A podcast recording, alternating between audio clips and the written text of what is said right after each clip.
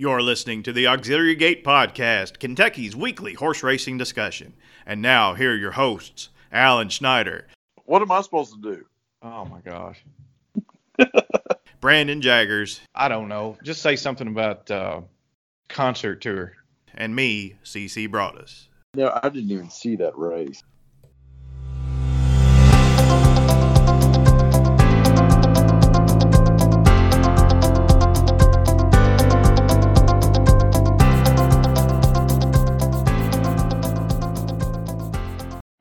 Everybody to episode number 123. It's the Auxiliary Gate Podcast. I'm CC Broaddus, and I'm joined fresh off his last session on TikTok Live, Alan Schneider. Wouldn't that be something? Who in the hell would want to see that, right? My God. Some of that shit is pretty funny though on there. I got to So, admit. yeah, I just went down the TikTok Live rabbit hole the other night, Oh, really? and it is deep. Let me tell you. Okay. What'd you see? A lot of people, a lot of people like to uh, broadcast their lives on the air. But Were you one of them? Did you, did you do it? no, nobody wants to see that. Oh, okay. Did see anything interesting? Yeah, that's I'll leave it at that. It's a whole new world out there. I'm, I'm just, I've, I've aged out.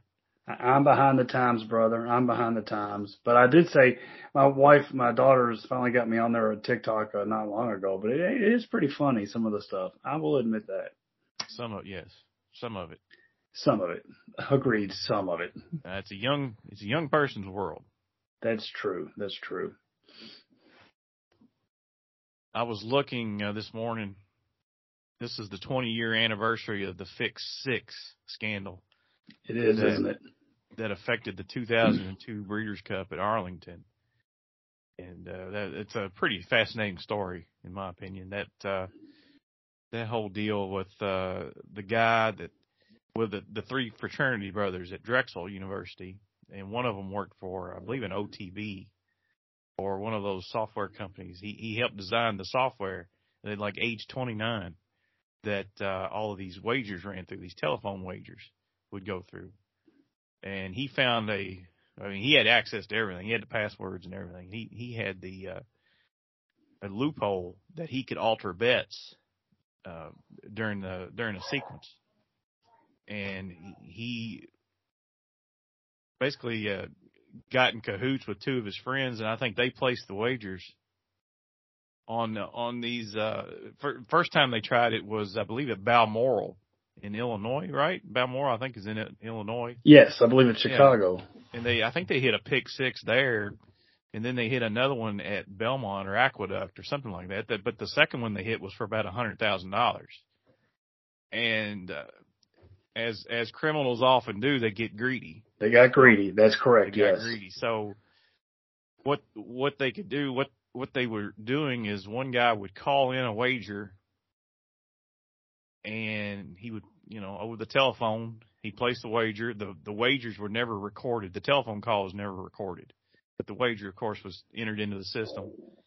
And then maybe four races into a sequence, the the the guy I think his name's Chris Harn. Chris would would uh download the uh the, you know the, the the the bets the live bets would come through around the fourth fourth leg of a pick six and then he would change the sequence of those bets and then the last two legs he would just go all with all.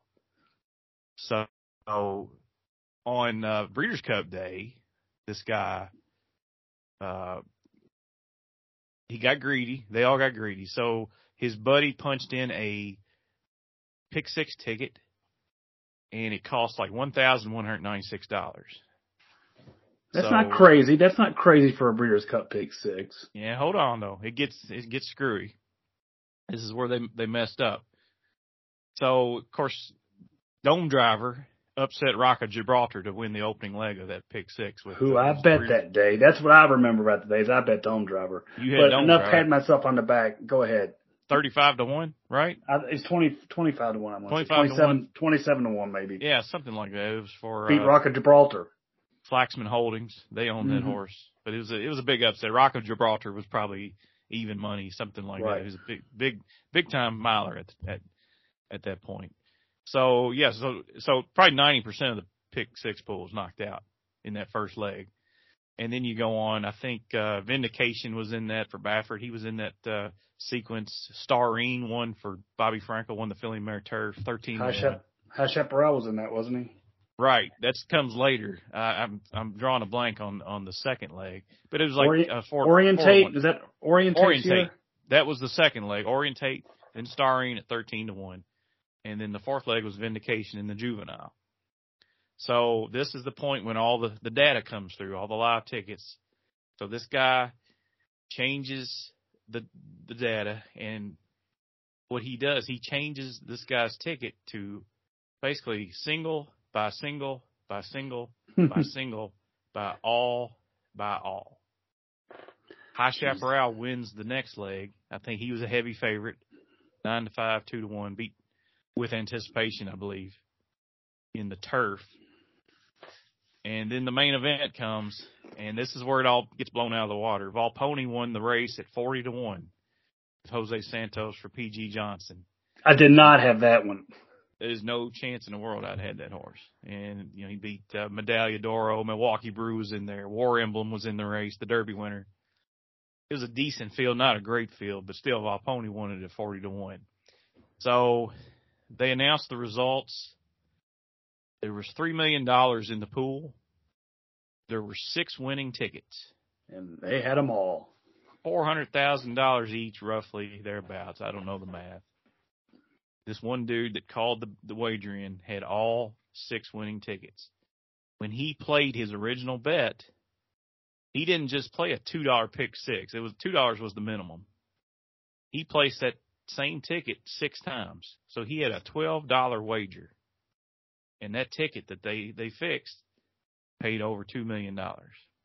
And he would have hit it had he just bet it for two dollars too, right? If he, he'd have had it for one time, correct? If I'm, if I'm not mistaken, I may be wrong about that. Yeah, yeah. Well, later on, his defense was, well, I just fat fingered my phone. Yeah.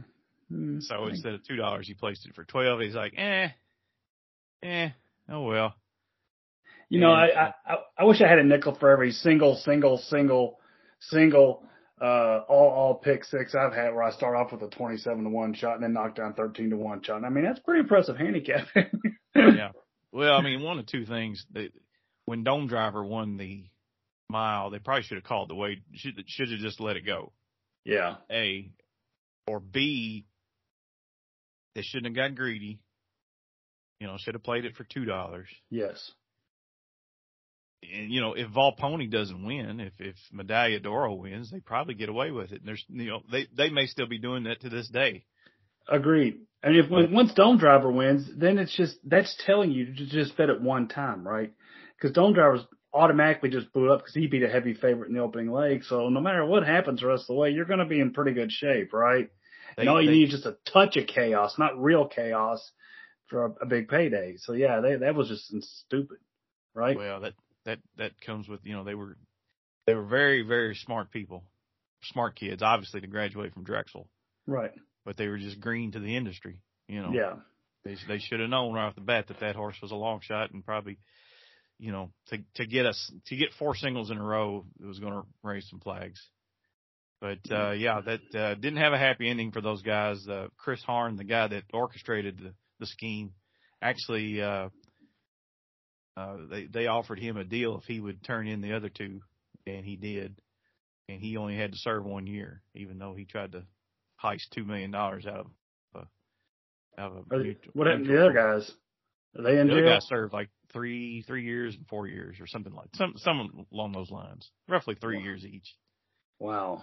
But uh yeah, they uh the guy tried to defend his wager saying, you know, well, I like Domedriver. He was from Ireland and the turf was a little soft, had give in it.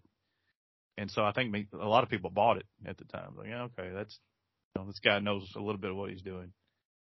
But uh But you're also to, yeah, you're to get interview requests when people, when people know that you have it, you're going to get interview requests. Hey, how did you hit for that, for two million or whatever? Your people, are especially, you know, because the ticket, well, I guess the ticket was only a thousand dollars. They're going to want to know. So, you know, you, you guys better have your story straight, right? Yeah. Yeah, I mean, so, you know, fast forward to today, you just don't hear much about how tickets were hit anymore, which I think is sad.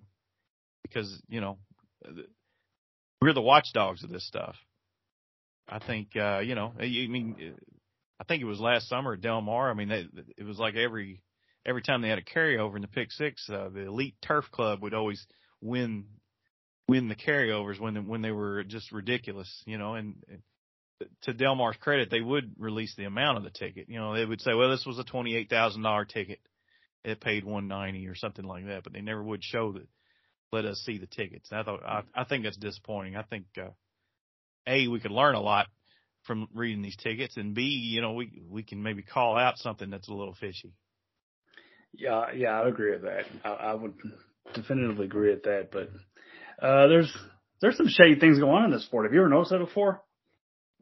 Uh, you know what? I don't know. I just I I, I turn a blind eye to that stuff. I just like to enjoy the enjoy the the the fashion. So if you okay, can you maybe hook me up with four straight singles on a pick six ticket? If that's the case, I mean I'll go in twenty bucks with you. What do you have you got four in a row for me this year? Well, as a matter of fact, I do. That's coming next week in our uh, special uh, Breeders' Cup seminar. Oh, really? Okay. Uh, the Breeders' Cup's coming up next Friday and Saturday, of course. Uh, if you're living underneath your bed, you you may not know that, but I, I think the rest of the world does. So uh, we'll have a seminar early next week, and and tune into this channel, we'll have a more winners than you can shake a stick at. I'm not going to go that far. I mean, I tell you, with the Breeders' Cup, people, it's the same thing with the Derby. People have a tendency to over handicap, take in too much information, right? They overthink it. They want to get started too early. They get burnt out, blah, blah, blah. I would just suggest, man, you know, go over it, go over it, and go over it solidly, right? But don't, man, don't overthink it for 11 straight days, right? Man, get your ideas, see the post draw, fine tune them watch see how the track goes. I just I just think sometimes people just just go complete overkill and stuff. But uh, let's we'll try not to do that. But again, we're going to be the only podcast with any Breeders' Cup stuff on, so I guess someone has to do it, right? Right.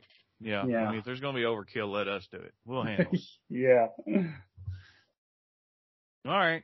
So uh, we've got a special guest tonight, Mr. Kevin Kilroy, Fairgrounds. He's going to join us here momentarily and uh, excited to have him on. Um, relative newcomer to the TV analyst position. But man, he's good. Hey, I told you know I'm pretty. I, I withhold the plaudits for a lot of those guys or whatever. I'm, I, but he's one of the ones that really, really has impressed me. I'm, I'm not just saying that. Uh, little from what I've watched at the fairgrounds, guy's really good. So I'm excited to talk to him. All right. Well, I believe he's ready to go. So without further ado, Here's Mr. Kilroy.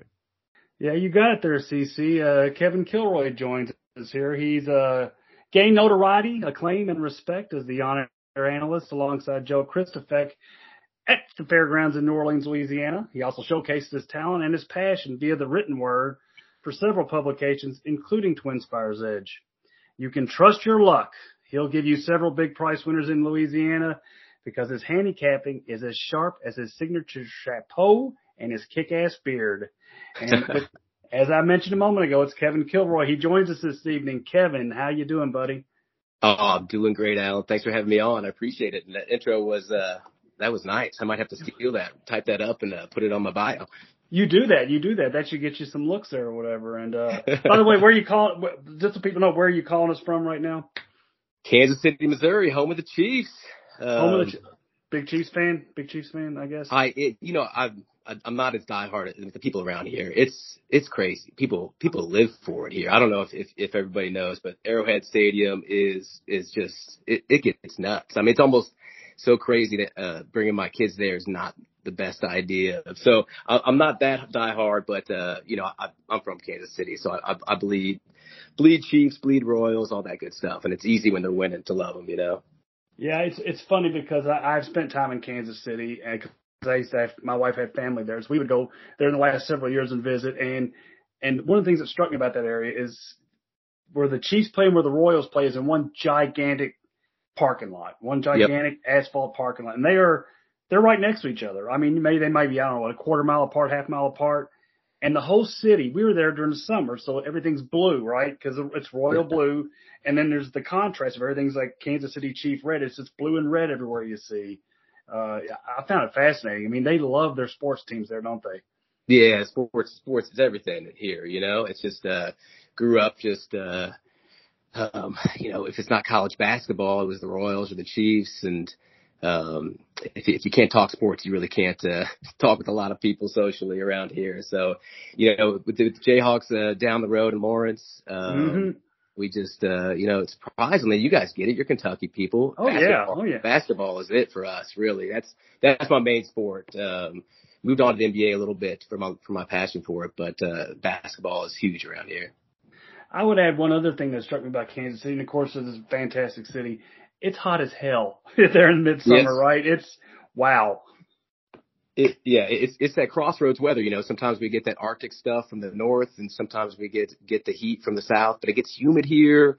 Um, it gets dog hot. It's just the summers can be a little bit rough, but uh, but it's a good city. You know, it's weird. There's no there's no horse racing around here, so it makes it strange. I sit here in my office and uh, and, you know watch races and write about them, but there's nobody around who wants to talk about them. so that's always a little bit hard. Uh, so I appreciate getting a chance to get on podcasts and that sort of stuff. Um, so thanks for having me on to talk horses because it's kind of kind of kind of lonely with the horses in Kansas City. We used to have woodlands back in the day. Oh, I went right. there once when they had wiener dog racing on Mother's Day, and I took my mom, you know, when I was eight or nine or something like that because we we had dachshunds growing up. But uh that's all I ever saw of that. So there's always rumors that they're gonna fire back up, but uh nothing's happened there. So, I mean, before we get rolling on this, I guess I got to ask, how does someone get so involved in horse racing, living in the center of the country where there is none of that around? I mean, how do you just develop a passion, an interest in it if you're in Kansas City?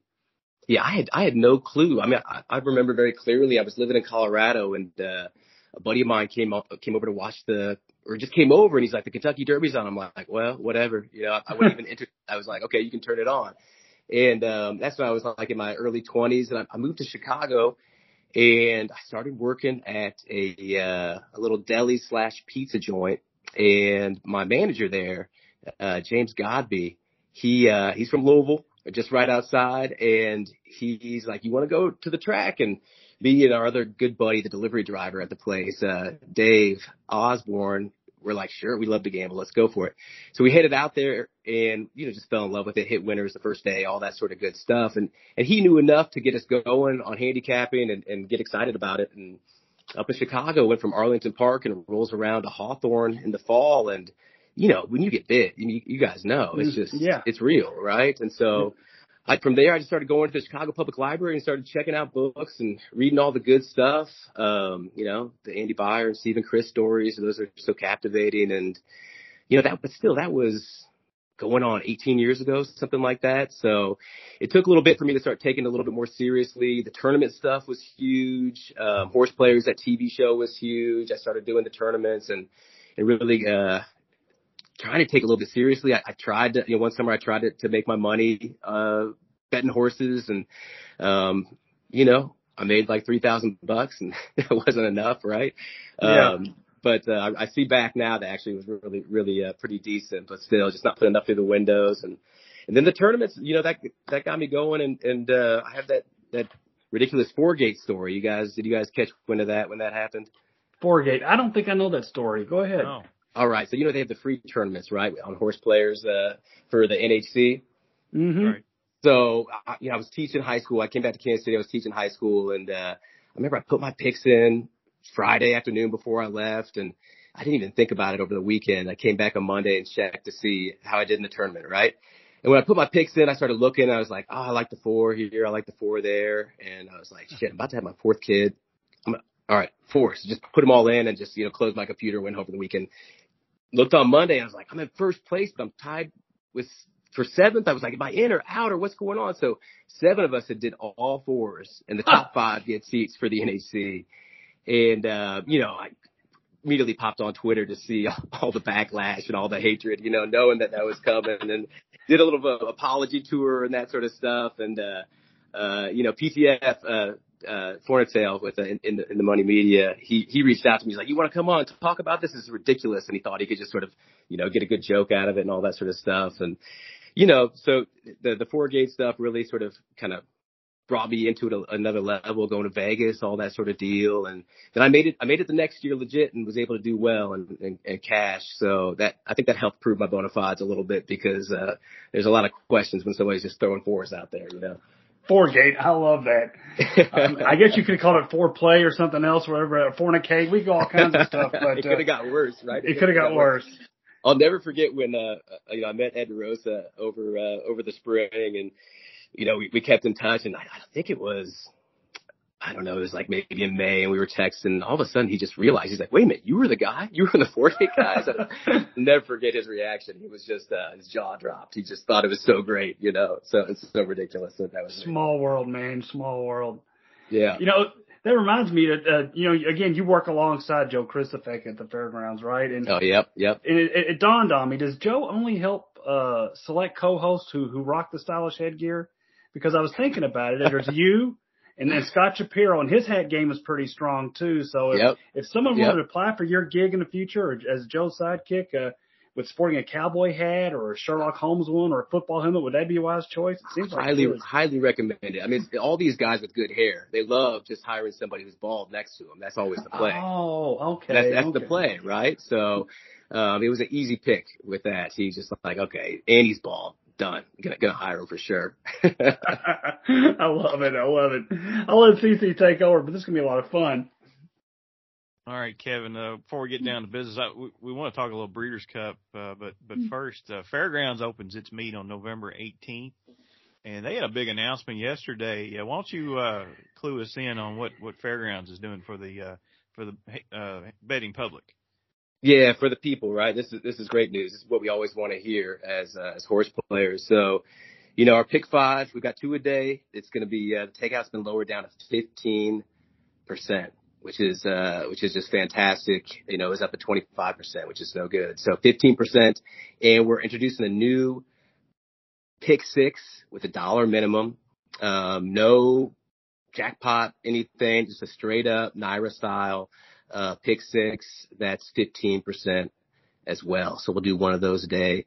And whenever there's carryover, we're, we're shooting, you know, hoping there's maybe a lot of carryover. That will just be, uh, 15% out of that as well. So no hiked up Wow. uh, takeout as we roll it over. I mean, all the credit goes to, I mean, a lot of people are behind it, but, I know that, uh, Gary Palmisano Jr., uh, really wanted to make this happen, um, with his new role there at Churchill Downs of executive director of racing and, uh, you know, just a big, uh, a big thanks to him for, for pushing this forward because I think it will just attract a lot of, a lot of attention to the pools and Fairgrounds has got a lot of good stuff going on. Our purses are going up. You know, we've got the historical racing machines going on in Louisiana, so we're excited about that. You guys know how that goes in Kentucky. Mm-hmm. Uh, and every year we're just seeing it that, uh, you know, trainers are bringing their horses down to fairgrounds, uh, who they are really, uh, whether they're running them there or not, you know, their best horses are down there with them because the track is just so good for keeping the horses sound. The dirt comes from Mississippi and there's just something about it that just makes it really good to run around. Um, and the three year old competition, the Derby Trail has been, has been amazing the past couple of years through there. You know, we got Epicenter, we got Hot Rod Charlie, Mandaloun, all that sort of good stuff. The second place uh, finisher in the last two have come from Fairgrounds. So between that and the, uh, the takeout stuff, uh, um, you know, I'm just, I'm just excited what's going on down in New Orleans.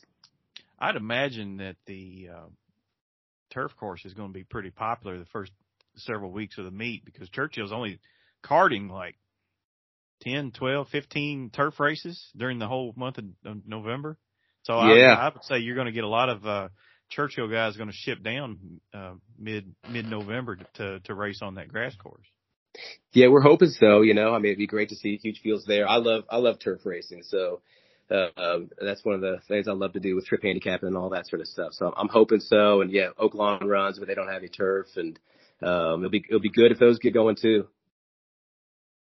All right. Well, let's uh let's transition into the Breeders' Cup, which is not this weekend, but next uh, Friday and Saturday. Uh, uh, Kevin, you had a chance to look over the pre-entries that were announced yesterday.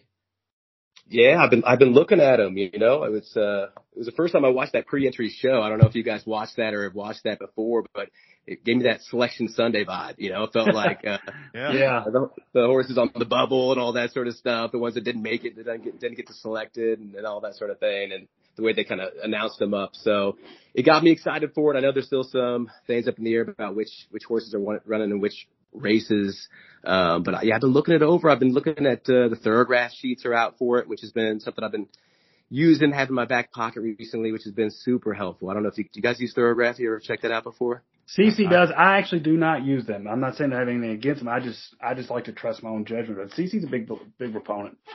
I've got them right now. I've got the the, the same ones you got. So uh, yeah, I'll be interested Yeah. to see. Uh, maybe we can compare notes. Yeah, yeah, I think they're really great, except especially the uh, the patterns. You know, thinking about horses that are sitting on a big one. So I think that could be could be really helpful, especially with the the prices you get at the Breeders' Cup. So yeah, I've been looking them over, trying to get a get a feel for everything. Um, Flightline definitely makes it uh, hard to get too excited about uh, you know pick five, pick six situation, depending on where they start all that stuff out. But uh, um, but the other races, I think there's I think there's some things that could could make it good for for betting. You know, I think. Uh, couple couple horses I'm excited to lean it lean on. What about the Friday? You get do you guys get get excited about the Friday? All the juvenile. Oh races? yeah. Oh I, yeah. I think we're going to Me go too. on Friday. Oh, Are Yeah. you really? Yeah, I think that's the plan plan on as of right now. But yeah, I think those races are more o- overall. They're going to be more, you know, uh, wide open, right? Because we know what could potentially happen on Saturday and stuff. So yeah, I mean, I love those races. Yeah. Yeah, I think they're they're pretty great for for getting prices on in the right years. I think this year could be could be good. So I'm excited about Friday's card. Well, let's start there on Friday. Anything specific that you want to lean on on on that Friday card?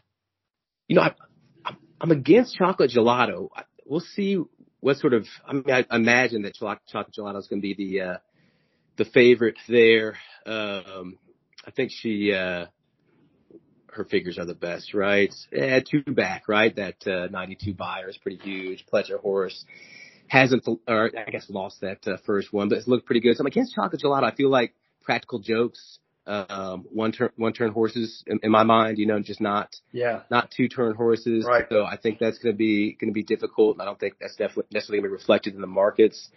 And um, we'll see where where Chop Chop goes, and we'll see where um, with Shagira goes. I think they're both cross entered in the uh, the turf as well. But those are two horses I I think still have trip. You know, uh, trip excuse is the last one. Um, you're my girl, that Terra Nova horse. From a thoroughbred perspective, that's the one. I mean, we've only got two races from from You're My Girl, but you know, overanalyzed filly, you know, won the um what was that the race that overanalyzed won um as a two year old with the best Tremont or I. Remsen, right? Okay. I'm pretty sure. Yeah, it was the Remsen. It was the Remsen. So I feel like there could be something there. You know, Rosario is on the last two, so we'll see where, where he goes. But you're my girl's interesting there. But I'm excited to play against Chocolate Gelato, I'm, and I'm excited to uh play against uh, uh what's our uh our big guy from the West Coast, uh Cave Rock. Cave Rock. Yeah. I love it. I love it. Really? Yeah, you know, I mean, I think Thoro-Graph's helping me see that. You know what he's been getting threes, right? Is what what he's been getting, and Want a three win the race though? No, a three won't win, won't win. You don't think so? Race. Blazing Sevens, I think, just had a three. Um, Curly Jack had a four, two back. Forte just had a two. Um, National Treasure had a three, and uh, what Verifying, I think, is sitting on a big one, though, is just a little bit short of that. Is that? I'm pretty sure I'm just kind of real, real, reeling that off the top of my head, but from the third round perspective, you know, I, I don't think it's it's all his. And with these two year olds, you know, how much further up is he going to go? Is he going to run a, a Flightline race? You know, as a two year old? No, where where where can he go from from here? So seeing a horse that still has something to move forward into, I think is is a good play with these uh, two year olds. So um, I think there you know definitely be the value to, to, fade Cave Rock in there. And you know, I'm I'm not totally against him by any means. I think he can he can run well and definitely uh, be be in the money. But uh, on the win end in the multi race uh, bets, I feel like he's a, he's a play against. Blazing Sevens outworked Jack Christopher the other day. Did he really? Go to the YouTube. Yeah, it was on YouTube under the Keeneland section. And, uh, I mean, it was, it was close, but yeah, it surprised me. I thought Jack Christopher would blow by him, but I think he kind of urged to keep up with Blazing Seven. So yeah, that's, uh, I'm like you. I was a little surprised when I opened up Thoro-Graph first time and Cave Rock and, and like you said, several of them really fast. You know, n- nothing, no advantages. Uh, in No. figures from, any of them. So I, yeah, that did surprise me. Yeah, I mean Tyler's Tribe's not going to run in that race, right? Tyler's Tribe's No. first pick is the turf, which I think is the right call, but threes as well for Tyler's Tribe, and um, he he's he's sharp of the gate, and he's a huge horse. I mean, he, he's he's something. I, I like I like him in the uh, the turf sprint, but I'm so emotional about him. uh, I like picked up on him and started telling his story, his, tell him his story, um, before the, uh, what was the gold juvenile at, at Prairie Meadows and talked to Tim Martin and he's, he's a great guy and, you know, got the whole story and, you know, it's such a good story with, uh, with the owner's nephew, right? I think his, his nephew Tyler, who, uh, has had leukemia and just, just got tested cancer free and he's out of the hospital. So, um, named after him. And so it's always hard when you have your emotions on it. You know, it's like picking the Jayhawks in the, in the NCAA's, you know, it's like, well, do I, do I really think they're going to win or if I just really want them to win, you know, but he's, he's got a shot for sure in that turf sprint. Let's talk about Saturday. I want I want to get into these big races. Uh, it, if it was up to you in the classic, could you give me a morning line? Like, what, what, how do you see this shaking out? Uh, obviously, Flightline's going to be a heavy favorite, but where, where would he be on that morning line? You know, I think, you know, what I think Flightline will be bet to, which, which is what I think of when I think of the morning line, right? I think one to five for Flightline, right? Um, I, I think I just can be hard to see him. I mean, he could be less, right? He, he could be less, but I think, I think one to five Flightline. I think, I think the second favorite is going to be Life is Good around like four to one. I know Nick, uh, has been teasing that maybe he's going to make him eight to one, right? But I think he'll be bet down to four to one. I mean, he's, he's got the figures and he wasn't cranked for that last race. And if any horse can beat Flightline, isn't it the horse who might stay out in front of him, right? The whole way. I mean, mm-hmm. possibly, right? I think, I could think people could, could go down that path. But I think Taiba's going to be the one that takes a lot of money as well. I mean, Baffert horse, um, has been so progressive and, yeah, I see about five to one on Taiba. I think Epicenter is right behind that around six to one. Epicenter from Thoro-Graph, you know, should take a step forward from the pattern, and a step forward would be would be something, right? Can it can it win? I mean, geez, man. I mean, it would be amazing. I, I would love to see Flightline lose that race, you know, personally, because I'm just more attached to the other horses in the field. I'm more attached to Epicenter, more attached to Olympiad. You know, uh, Life is Good, and who else might be? You know, I mean, of course, Richie, right? Everybody's gonna be cheering for Richie. He'll get he'll get some money too. That, that would be that would be ridiculous um, if he was if he was flying late. But uh, yeah, if, if we just see Flightline run off, it, I think it'll be a, a little bit of a shame because it's such a good such a good year of uh, of older horses. Uh, um, entering into this, and you know, and three year old horses entering entering into this. So I'm I'm cheering for somebody to come after him, but uh, it's it's unlikely. What do you guys think? Well, I want to ask uh, real quick. Do you guys think Rich Strike will go off at single digits or double digits? He may be double digits in the morning line. I think he, I don't think he'll take as much money as people think he will. But I mean, is is he? Will he be single digits at post time? I, I I don't think so, but I think it'd be close. I think it's gonna be around ten to one, 11 to one, something like that. That's what I'm thinking. Twelve to in that that kind of ballpark or whatever. Yeah. And uh, I, I don't know. I do. Do I think Flightline's going to win? Probably. But you know, I, I just think that the K Rock, I, I'm, I don't really want to bet one to five. I think he might go. I might he may go off two to five is what I'm thinking. Yeah, because that's just be too tempting to let Hot Rod Charlie go off at twenty to one or let Epicenter go off at eight to one, right? So that, but you know, I don't know what I'm going to do yet. I don't know. CC, I, we'll find out when, as we get closer. Right. Well, Alan, you and I talked about a long time ago. I, that, coming off the one of the largest Thoro-Graph figures ever given.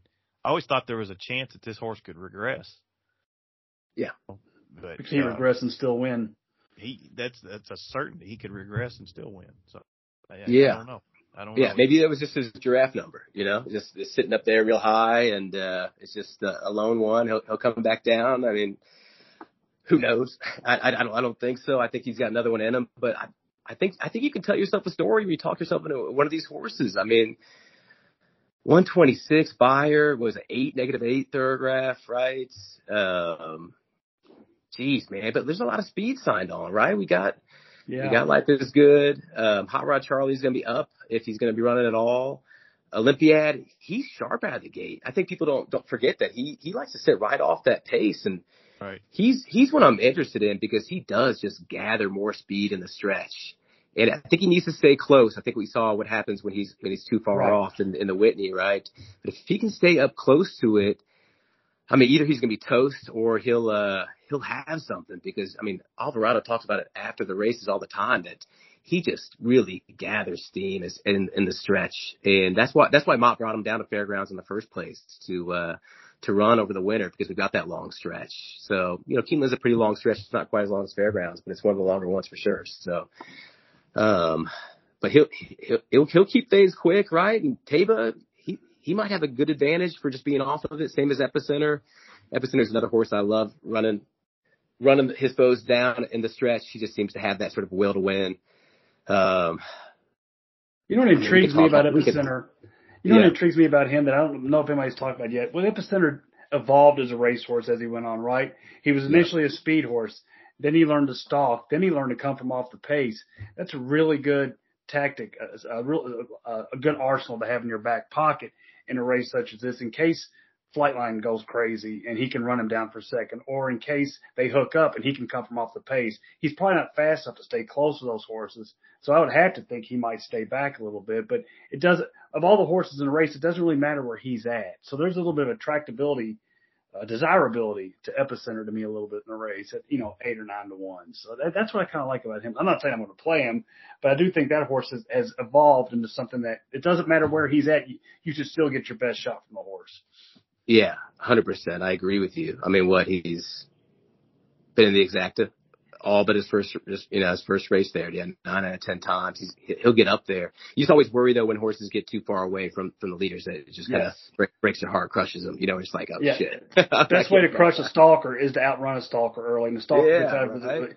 But, it seems like he's learned to close. So you know, he did a hell he did in the Derby, and just get, gets overlooked at a little bit. He he did come from seven or eight lengths back in the Derby. So Yeah, yeah, yeah. I mean, life is good is interesting too. I mean, he's never been behind at any of the calls. You know, he just hasn't. So there's no You way send him? he's You a him, right? all out, all out. Yes, all out, and just let him, you know, dig in and find whatever. And I mean, if this is one of those races that's just like uh is is just a, a white knuckle, just like a adrenaline rush in the stretch, it's gonna be the best best race of all time. The, you know, I mean, if, if these Right. guys are really close to each other coming down the stretch, it's gonna be a thrill, even if it's just it's two of them. So Yeah. I can't wait to watch it, but might not have to, uh might not be playing very much in the pools. We'll see. I don't know. Yeah. Does does the card excite you at all? I mean, is it is it ex- a, a more unusual Breeders' Cup? Because there's some star power there, but I mean, there is a possibility. And again, just because we do, if chalks do win, you can still make money vertically, which a lot of people have a tendency to forget about. You can always there's bad favorites. There's also bad second choices and bad third choices. That's where you make money in verticals. Are you excited about the the card as a whole, or are you like, yeah, which is a little bit better wagering opportunity? Yeah, I'm pumped. I mean, I'm really excited about the uh, uh, the Filly and Mare Sprint. I think that uh, is is going to be a really good one. You know, there's so many horses in form there with CC. Uh, we'll see where that Japanese horse runs, whether uh, it's here or, or going longer.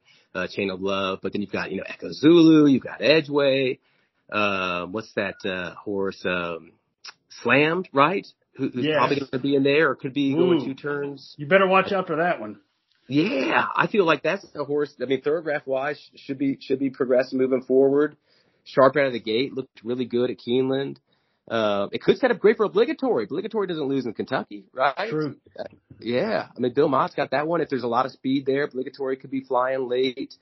Um, if Letruska's in there though, that's that's just going to make everything fall Yeah. apart, right? Letruska's, They'll stand like hell. yeah. Letruska So- was saying, Lady, Lady Rocket. I mean, that, that's it. Kimari, where's Kimari going to run? I mean, Kimari, where, where, where did she come from? I remember she was, as in the juvenile turf sprint, I was excited about her, and then I sort of like lost sight of her. But she's, she's one of the best runners out there, right? She might run against the boys, isn't that right? In the, uh, in the sprint, yeah. Yes. She stacks up well with uh, Jack Christopher and Jackie's Warrior. Yeah, I mean that race is going to be fantastic too. What you know, the, the mile and the uh, and the sprint, um, but specifically the sprint. What do you guys think about that one? I mean, The sprint, the I'm against yeah, Jackie. yeah. Against Jackie's Warrior. I mean, I, I haven't looked dug deep yet, but I, I just know I'm against Jackie's Warrior. You give me Jack Christopher or Jackie's Warrior, I'm taking Jack Christopher. And I, but You I don't know who else is in the race to be honest with you at the moment. That's a race. Yeah. that it's really going to come down to post position draw because I mean the the the rail has been dead Horrible. at Keeneland in, in sprint races. And if you know Jackie's Warrior, Jack Christopher draws the rail. I mean, you, you got to go against them, right? you fade them, right? Yeah. Well, Jackie's Warrior had Drew inside last year in California, and we have a tendency to forget when he runs against top notch horses. He, I mean, he ran the he's over two in the Breeders' Cup off the board twice in the Breeders' Cup, correct? Juvenile two Yes. years ago, and Yes. then uh, ran inside and uh, against the not a very good sprint field last year, and he got rocked. And yes, no, the pace had something to do with it in the rail draw, but you know, you're gonna take a short Yeah. price for the horse. You know, that that's just me and, and such. So I mean, I will be against him.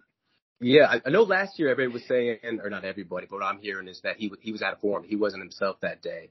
Um, of course, the uh, it was it was fast and set up for a closer, but I think it just wasn't wasn't a day that he was he was feeling like running. So I bet I bet Steve's on top of that, and, and you can see he's he's giving him more time off. So, I mean, if he's on the outside though, right? I mean, Jack Different story.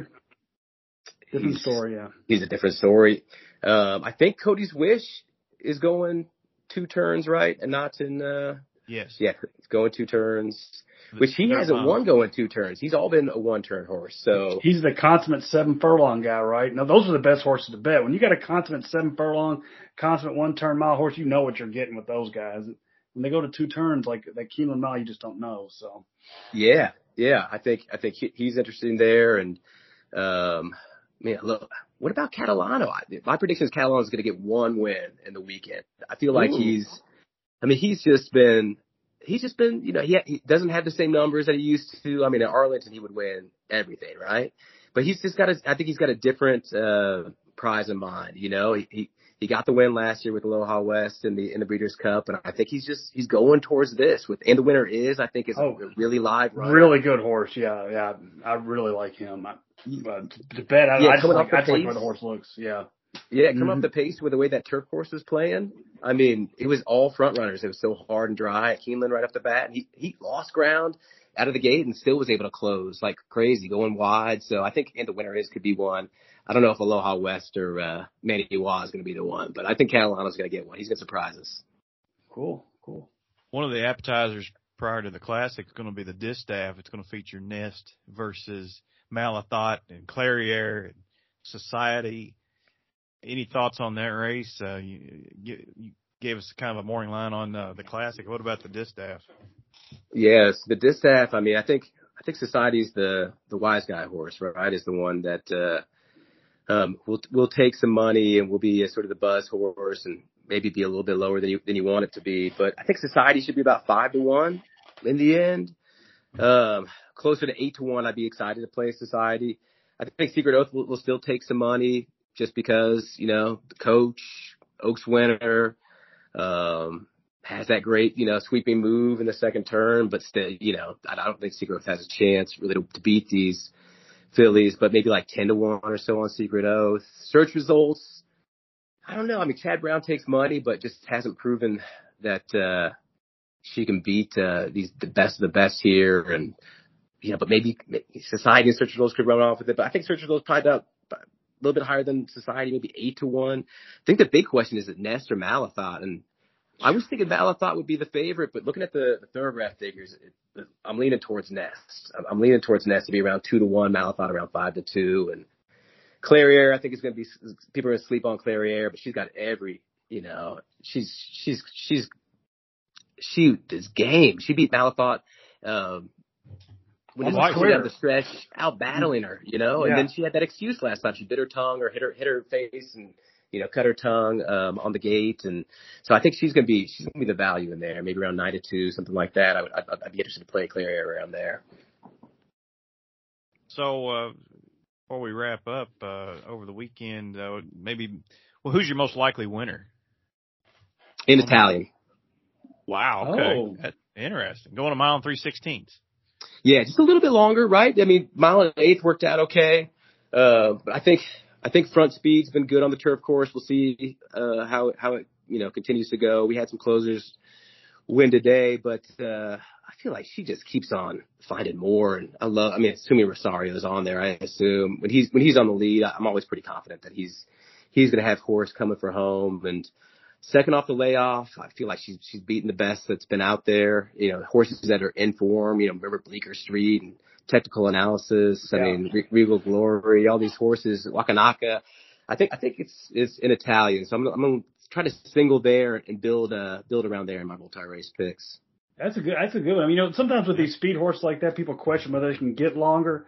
But sometimes the longer they go, the more they forget about them up front. They kind of the jockeys assume that they're gonna they're gonna stop, and then they just you know, and they just keep going. And I could see that within the time. I like that. I like that selection. Yeah, all those Euro horses, they don't have the gate speed, so they're just gonna have too Right. much to do at the end, you know, and he'll be able to, Rosario will be able to go slower and just probably slow him up out front and Say Arrivederci, right? Say Arrivederci down the stretch. I love that. If, if- hopefully we get the call. Uh, Kurt Becker is a little Arrivederci or who's, whoever's calling it. And which horse over the weekend are you excited to play against? Which uh, heavy favorite? Definitely, uh, Chocolate Gelato play against in, uh, in verticals and multi-race. And then Cave Rock play against in the, uh, in the multi-race wagers. Then the rest, you know, I really feel, uh, you know, I think it's just going to be all about, uh, choosing the right spots to single, you know, to get some separation. I think a, a race like, uh, like the turf, Philly and Mare Turf is a good one because there's a lot of Euro horses there that people are going to be nervous about and use. So, and then try to use, you know, just all the formful ones that I can around that horse. Um, because there's a lot of horses that I, I just don't see fading. Um, you know, maybe Cody, Cody's wish. I, I think going two turns like we are talking about is one that I would probably want to play against. Um, but, uh, yeah, Cyberknife is pretty, pretty exciting, assuming that we're going in the mile there. So I'd, I'd be excited about Cyberknife there. But um, yeah, th- those juveniles I think are the ones I'm gonna, gonna take the biggest swings against. Well, I was going to ask, you know, some uh, non-Breeders' Cup stuff or whatever. I was going to ask you about your gig at the fairgrounds because I'm fascinated by that. Oh Uh, yeah, it's, I'm it's fascinated. I'm just fascinated by on-air analysts, you know, and uh, over the course of any racing day, when you're on air and this and that, and and because you're you were new to it, because you were new to that gig this year or whatever, uh, what was the toughest part of parts about it? And that, that the guy watching it at home may not think about that. You know, what I'm, what what what did what was tough about it that you didn't think about? What was easier about it that that, that you didn't think about? Yeah. I mean, for me, I'm just such an outsider, right? Like here I am in Kansas City. Um, my buddies who I would watch races with in Chicago, you know, we weren't, you know, we weren't that deep into it and they had moved away. So I- I've been kind of solo with it for a while. So one of the hardest things was for me to just have all the lingo right. I'm not a, not a horse guy. I'm not uh, somebody who really knows what's going on. So I, you know, Joe K would be like, you gotta know whether it's a filly or it's a colt, you know, and it's not I'm bad about a that. horse and all that sort of stuff. And, um, I kept on saying stupid things like, uh, um, like, you know, Tom Amoss has a mount today, you know, as opposed Yeah, to yeah. you know, just, just, just using words wrong. So that was really hard. And then just, you know, when you're, you're in the room with the trainers and the jockeys and the owners and everybody, you know, they're, I mean, they're in the paddock, right? And hopefully they're listening. You never know, but people are watching on TV and, and so you just can't be quite as, uh, uh, direct, you know, as you would, Yeah. as you're like, oh, you just toss this guy, you know, he's, he's really riding like shit, you know, something like that. You just, you can't, you can't say it how you would, you know, amongst your friends and all of that sort of stuff. So getting used to that was difficult. Um, and then, you know, when you're on air, getting your bets in, being able to like be Yeah. working, but also, you know, paying attention to how you want to build your tickets. That was a lot to, uh, to, to take on. So a lot of days I'd pick winners, but, uh, not to come home a winner. Uh, so hopefully I'll get a little bit better about that. Just have my, have my thoughts in line on my betting strategy in line the night before as opposed to thinking about it the day of and all that sort of thing. But, but it's great, man. All the, all the thanks to, to Joe K. You know, like I said, I'm an outsider. I did, just coming out of nowhere. And he uh he's he's the type of considerate guy who actually looked through all the resumes and, and interviewed everybody and had us do on air stuff and do stakes advances and really considered everything. And he's you know the most creative handicapper to uh to come up with me from the pile. You know, I don't know who else was in there but I'm sure some people who had more experience and made a little bit more sense and would be uh would be bet by the public more than me you know Mhm. so, um, so all, all the, all the thanks to Joe K for, for seeing that I could do it and bring me on, you know, it's, it's, it's just a, such a neat turn in my life and, uh, just feel so grateful and feel so, feel so lucky and I love it down there, man. I'm a big New Orleans fan. I love the culture and just, uh, the people down there. It's, I mean, really, if you guys haven't been down, the track is, it's just amazing. It's just the trainers and, and, you know, the jockeys, the owners, everybody's just, just, uh, just friends and, uh, hangs out and, and is uh, open and friendly, as as most people in horse racing really are. I found, you know, it's it's a good it's a good culture in that way. Yeah, uh, I haven't been to the fairgrounds yet. I may go this year. We'll see. But I have been to New Orleans. It's a great town. Great town. And you also pen columns for TwinSpires Edge. And you do the what, I think it's called What's Caught My Eye at Keeneland. Is that what you're doing of late? Is that correct? Yeah, yeah, catching my eye. So just every Yeah. every week, just just horses or performances that uh, that have caught my eye, you know, and you know, not always just the the ones everybody else is talking about, trying to find those Yes. those horses that could be moving forward and all that sort of stuff. And then I I do a betting strategy one that's been really been really good, and uh, doing doing my Louisiana picks too. I've been been following Delta Downs recently, putting out some pick fives. So um, I just got kicked out of one while we've been talking here. Um, in Oh, race four, single. I think I did single to the three there, right? It was I think it was the ten got it there. I know what are you gonna do? That's how it goes. Four out of five. Well, I tell you what, I I, I read the columns because, and I like maybe because I agree with you on a lot of them. Maybe that's what it is. But I think you're a really talented writer. And since you did have the "What's Caught Your Eye" column for as a weekly thing at Keeneland, what what, what caught your eye as a whole at Keeneland this meet? Anything in particular stand out to you, bias wise, horse wise? Anything in particular? Something you want to bet back? Anything like one or two things real quick? Yeah, I mean, definitely CC's talking about it with with the rail. I mean, horses have just been breaking so fast from from the outside spots. So outside Yeah. speed has been huge at, at the sprint specifically, and they've just been uh, horses have just been getting pinned down there. It's just almost like uh, there's some gravity working against them. The horses are just coming out faster and and getting to the rail really really quick. So that's something to, to play back. You see a horse that. Uh, um, you, you need an excuse for if they were on the rail um, at Keeneland, then um, you can uh, you, you can move them forward from that. Yeah, I think that the turf course has been playing uh, playing friendly to, to the front. Um, it's I think it's been transitioning a little bit, but uh, I know some rain came in. I think that's going to help soften it up and make it not quite such a like running like a dirt course. Um, and then um, yeah, I'm trying to think performances. You know that have that have come out of it. Um, and the win and the winner is is definitely one that I think is, is something definitely. to be back to. Yeah. Yeah. Um, well, you know, one last thing, we'll let you go and stuff. This has been, man, you really are good at this. Um, this, uh, yeah, you're gonna, yeah, you're you're gonna you're gonna be the annals of fairgrounds for quite a while, if not further. Uh, but I did see Yeah, reading up, up reading up on you a little bit. Pop pop culture is a real thing for you, right? And uh, I, I respect that. So, I mean, would you ever want to write about that? And if so, Uh, if so, what would you write about? Music, a hundred percent. I write about music, you know. But yeah, I, I love writing, thinking about pop culture, and uh, yeah, I, I taught forever. That's what I did before I I um, uh, got into this job, you know, among, amongst other other things.